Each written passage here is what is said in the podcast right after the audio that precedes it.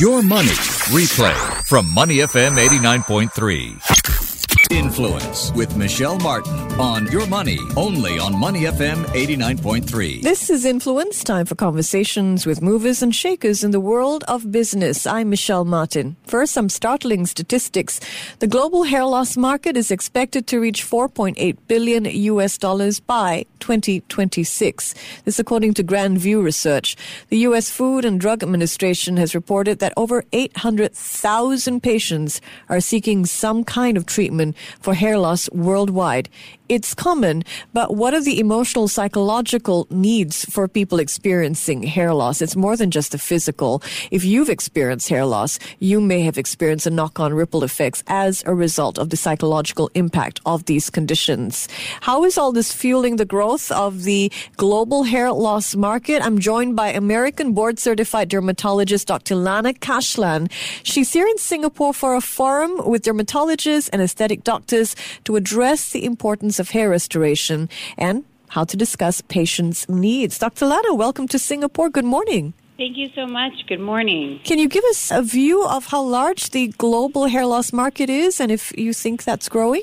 Yeah, absolutely. You definitely nailed it. The global market is definitely growing quite a bit in terms of hair loss. United States alone, about half of the women population have noticeable hair loss, and uh, you know more than 85% of men have hair loss as well. So it is quite significant across both genders, and definitely, you know, with changes in diet and lifestyle and increasing stress, we kind of expect that this market will kind of continue to grow as our, you know, our lifestyles are so intense these days, mm. and um, definitely has an impact on the hair. Dr. Kashlan, you also have a degree in psychology, and I understand your approach considers emotional and psychological needs in addition to dermatological ones. Can you give us a sense of how devastating this condition can be? Yeah, you know, I think sometimes, you know, those of us who um, are fortunate enough to not suffer from hair loss, sometimes we underestimate how much of an impact it can really have on your quality of life especially for women who suffer with hair loss, you know, it really impacts your sense of self, your sense of confidence. There's such a strong tie between our, you know, ideals of feminine beauty and hair. Mm. And so when you suffer from hair loss, you know, I see so many patients who, even on the initial consultation, when they're just describing what they're experiencing, become quite emotional and tearful. You know, I have patients who are afraid to comb their hair because they're worried about causing more loss. We see patients who are nervous about even washing their hair um, because, again, they're worried that that might contribute to the loss. And obviously, that has a lot of impact in terms of their ability to engage in social activities, even their professional activities. The tie between hair disease and your quality of life is, is really quite high. And we see it with skin diseases as well, like mm. psoriasis, where you know when it's something that's visible, yeah, it can take quite an emotional toll. I understand you have an approach to restoring hair and self-esteem. Can you walk us through that? So, usually, what we do for patients is number one, first, of course, we do a very thorough consultation, understanding exactly, you know, the history of what they're experiencing, and also a very thorough physical exam. There are many reasons for hair loss, mm. and it's really important to try to identify the cause of the hair loss so that we can customize the treatment. So, certain treatments are appropriate for only certain types of hair loss, whether that be genetic or dietary, or there are some inflammatory and autoimmune conditions that can cause hair loss. So, we really tailor the treatment depending on the cause. But once we have identified what type of hair loss the patient has, then we can start introducing different treatment modalities. There are some topical options that have been, you know, proven to be helpful. Mm. One of the things that I'm most excited about is a new synthetic growth factor treatment called AnteAGE MD.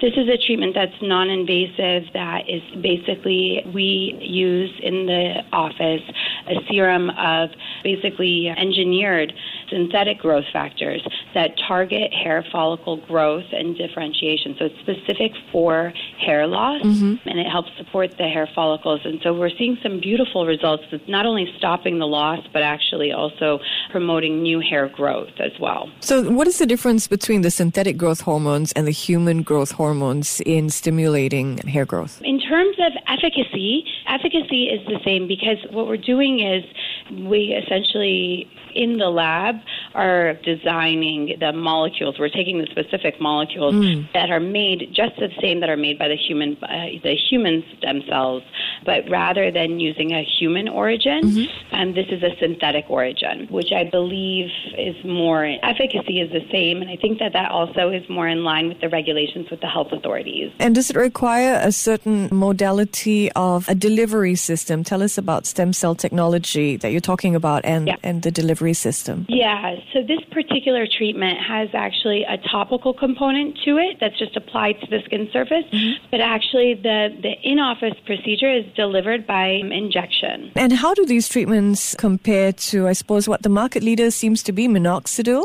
Yes. So minoxidil has always been kind of our first line topical treatment just because we really, you know, didn't have anything in our toolbox that was more effective. Um, so uh, minoxidil is still part of the treatment plan for patients who have hair loss. However, it has, you know, some barriers to use. The main issue with minoxidil is, first of all, it's a lifelong treatment where when you stop it, any sort of benefit that you've gained from it will go away. Mm-hmm. The patients can often find that that's a little bit of a burden, right? It's, a, it's quite a commitment. The other issue with minoxidil is that while it is quite effective at stopping the hair growth, it's really a minority of patients who will actually experience new hair growth as well. So the advantage with AnteAGE is that this is a procedure that is done in the office, so that way the patient doesn't have to deal with the burden of using a solution every single day. And also, really, our goal with treatment is to stop the shedding, but also to promote new hair growth. Okay, and uh, to what extent can it do the latter, promote hair growth? So, in our clinical trials, we had almost 80% of patients reported uh, new hair growth and improvement in the density of the hair. Can you share with us some case studies that you perhaps worked through that can show the combination? Because we talked earlier that there could be many different reasons for hair loss.